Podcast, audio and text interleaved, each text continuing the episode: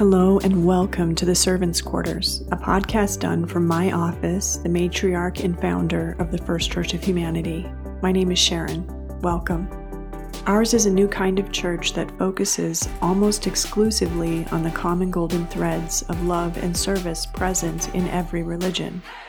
While we realize that it may not be possible for the world to unite in doctrine or dogma, we wholeheartedly believe that it is possible for humanity to unite in love and service. This is our vision, and this is our purpose. Join us.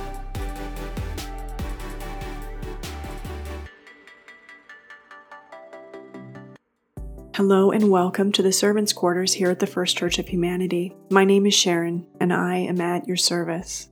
Our first episode today is all about what I like to call the war of labels. And I want to give you a description of what I mean by the war of labels. What I mean is the way that we have come to relate to each other based upon our political ideologies, our religious ideologies, our sexual orientations, our socioeconomic backgrounds, everything but as another human being. And I want to give you an example out of my own life to kind of highlight what I mean by this. I went home in 2020 to look in on my parents during the pandemic. And while I was there, it just happened to be during the Mars retrograde. For those of you who understand astrology, you know what I mean when I say I have Mars in the first house. For those of you who don't understand astrology, then let me explain a little bit more of that to you. Mars in the first house is all about being argumentative, about struggling with opposing just about everything, and with generally having the mindset of a soldier, of someone who is constantly looking for something to fight. So that's a large part of my personality. When a planet goes retrograde in astrology, what it means is the energy that I normally point outward, I'm pointing inward. So, with the energy of Mars pointing inward, what I was fighting was myself. I was fighting a lot of my own um, tendency to fight others and to create havoc in my own life through my sense of opposition. So, while I was at home, my mom and I start up a conversation as we always do. It's one of my favorite things about her. We both love to talk. We're both heavily invested in spirituality and religion. And as a result, we have some really deep seated conversations.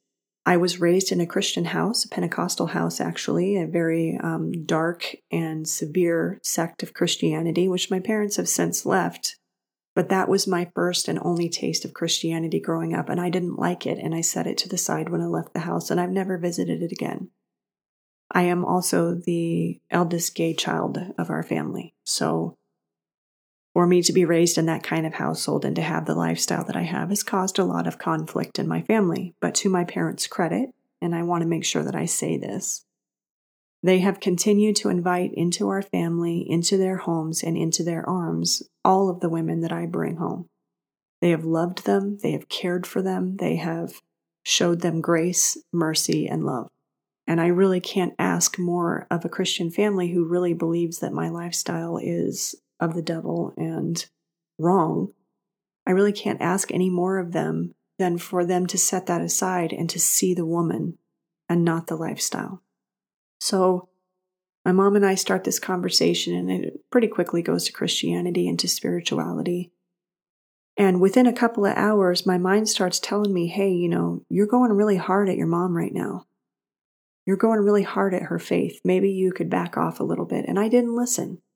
I kept right on going in on my mom, kept right on going in on Christianity and on the Bible and on all kinds of different aspects of Christianity because I believe that every religion has room for its flaws to be brought forward and for people to be freed from the narrative rather than the actual experience of a relationship with a deity. Well, I pushed my mom after a total of 48 hours of conversation, figuratively and literally, into the corner in the kitchen, and she retaliated. She retaliated with the thing that Christians often say to gay people, which is that my lifestyle is of the devil and that I am evil. And I want to be very clear here. My mom is not a horrible person. She is not a bigot. She is not a jerk. She's actually, if you ask most of the people who know my parents, they'll be the first to tell you without prompting that my parents are the closest thing to Jesus that they've ever met. They're extremely loving, giving, they're pillars of their community. But I had approached my mom by her label as a Christian. not as the woman who I know to have opened her hearts, her heart, her home, and her arms to my partners, regardless of her religious beliefs. That's not the woman I was talking to. What I was talking to was the label of Christianity. And she tolerated that for 48 hours and then started talking to my label. And that's what happened. Now, after she said these things, I retreated to the room in which I was staying at my parents' house and had the rather sheer audacity to begin playing the victim in my own mind.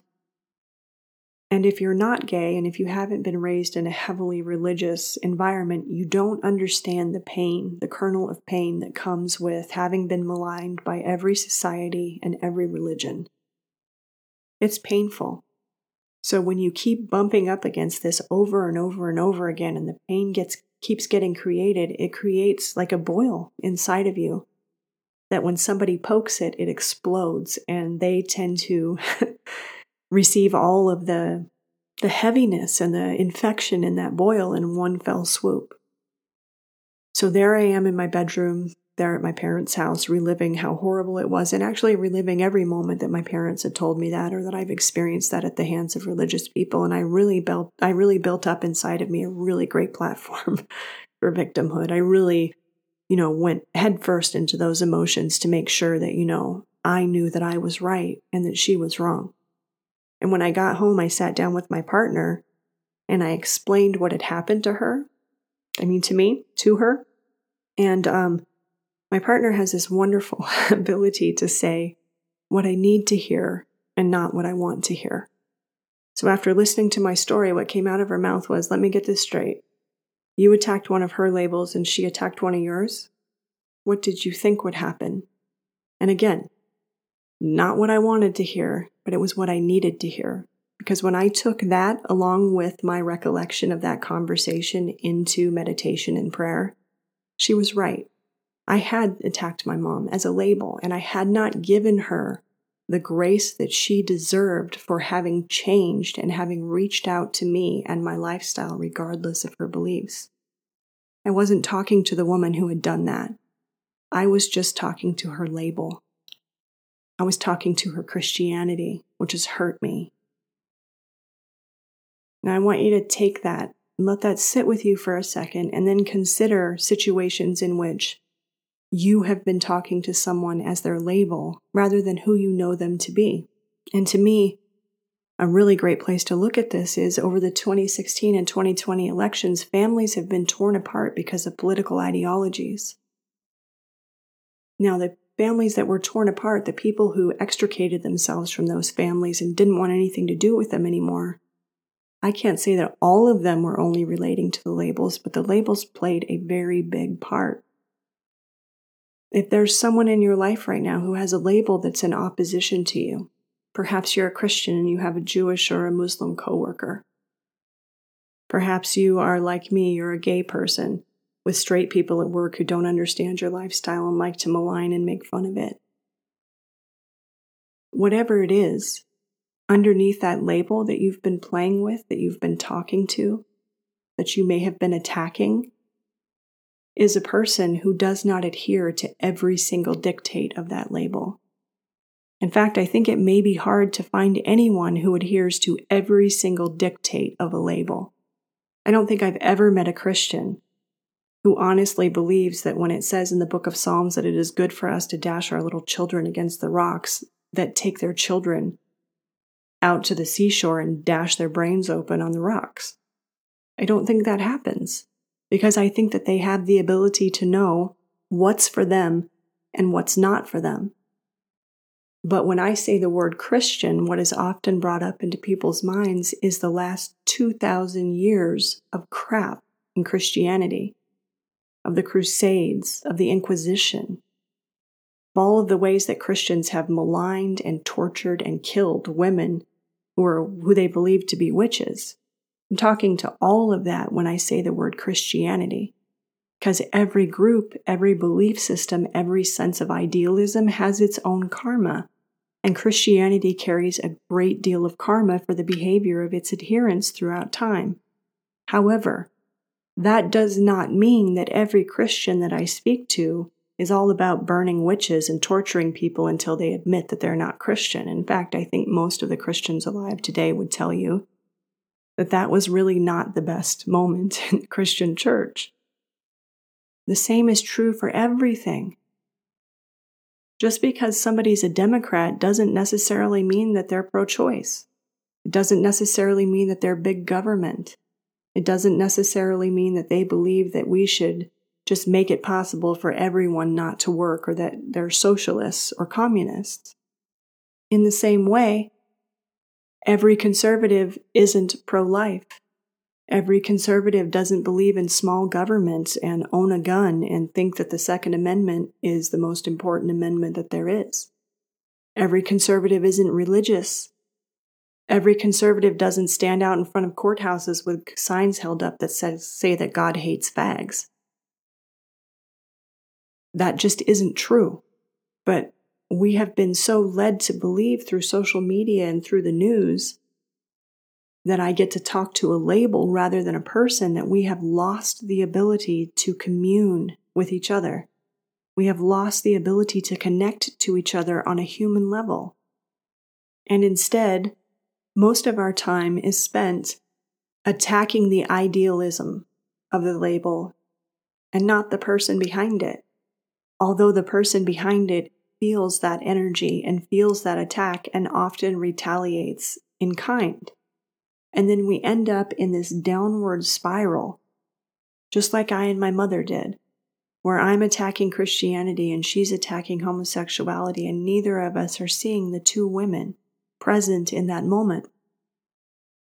The mother and her firstborn daughter, who, regardless of what I've done and said throughout my life, has been there for me and has prayed for me and has declared that I am a child of her covenant that's the woman that I was talking to, but I treated her like she was a member of the Inquisition.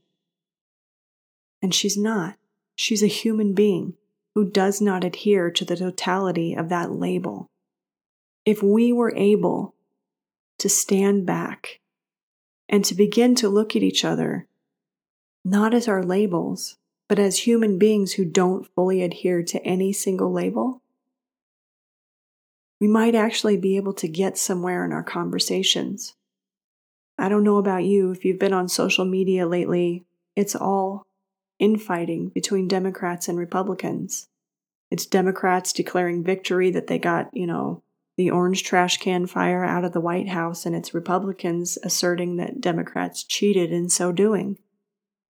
However, if we were to look beyond the labels to the people, we would find that often the people that we're labeling as conservatives aren't as conservative as we think. And that often the people that we're labeling as liberals aren't as liberal as we think. No one is a liberal or a conservative. They believe in aspects of liberalism and conservatism. But to call them a liberal or a conservative is erroneous. Just like my mom who is a Christian, celebrates all of the Jewish high holy days because she sees Christianity as an extension of Judaism, far from the Christians who are anti Semites and who believe that Jews should be done away with for doing away with their Lord and Savior, Jesus Christ. My mother is somebody who truly and deeply leans into Judaism. Also, not something that's present in her label, but it is present in her heart. And that's what's really important for us right now. Is that thing that we're angry about present in their label? Or is it present in their heart? Is it part of who and what they are? Or are you assuming that that's part of who and what they are based upon their label? If we asked ourselves this question more often and made space for curiosity with each other, oh, this person's a conservative. I wonder what they really believe. Oh, this person's a liberal. I wonder what they really believe. The same can be said of Christianity, Judaism, Muslims, Buddhists, gay people, straight people, rich, poor, every race, every nationality. None of us are totally the labels that we wear. So, what would it do for us if instead of assuming that we are, that we leaned into a space in which it's possible that that person that you're angry with doesn't even believe in the thing that's making you so angry. It's possible that that Christian, that that Muslim, that that Jew, that that Buddhist, that that Sikh doesn't believe everything that you think that they believe based upon their label and that there's room for you to see to see a real human being to see someone who's doing the best they can with what they have to work with right now just like you are i know that i don't want anybody asking any more of that any more than that of me I don't want to be asked to do more than what I can with what I have to work with at the moment, and I don't think that you do either. But as long as we continue to do that with each other, to demand that the other surrender their position or surrender their ideals to make us happy, we're going to stay at war.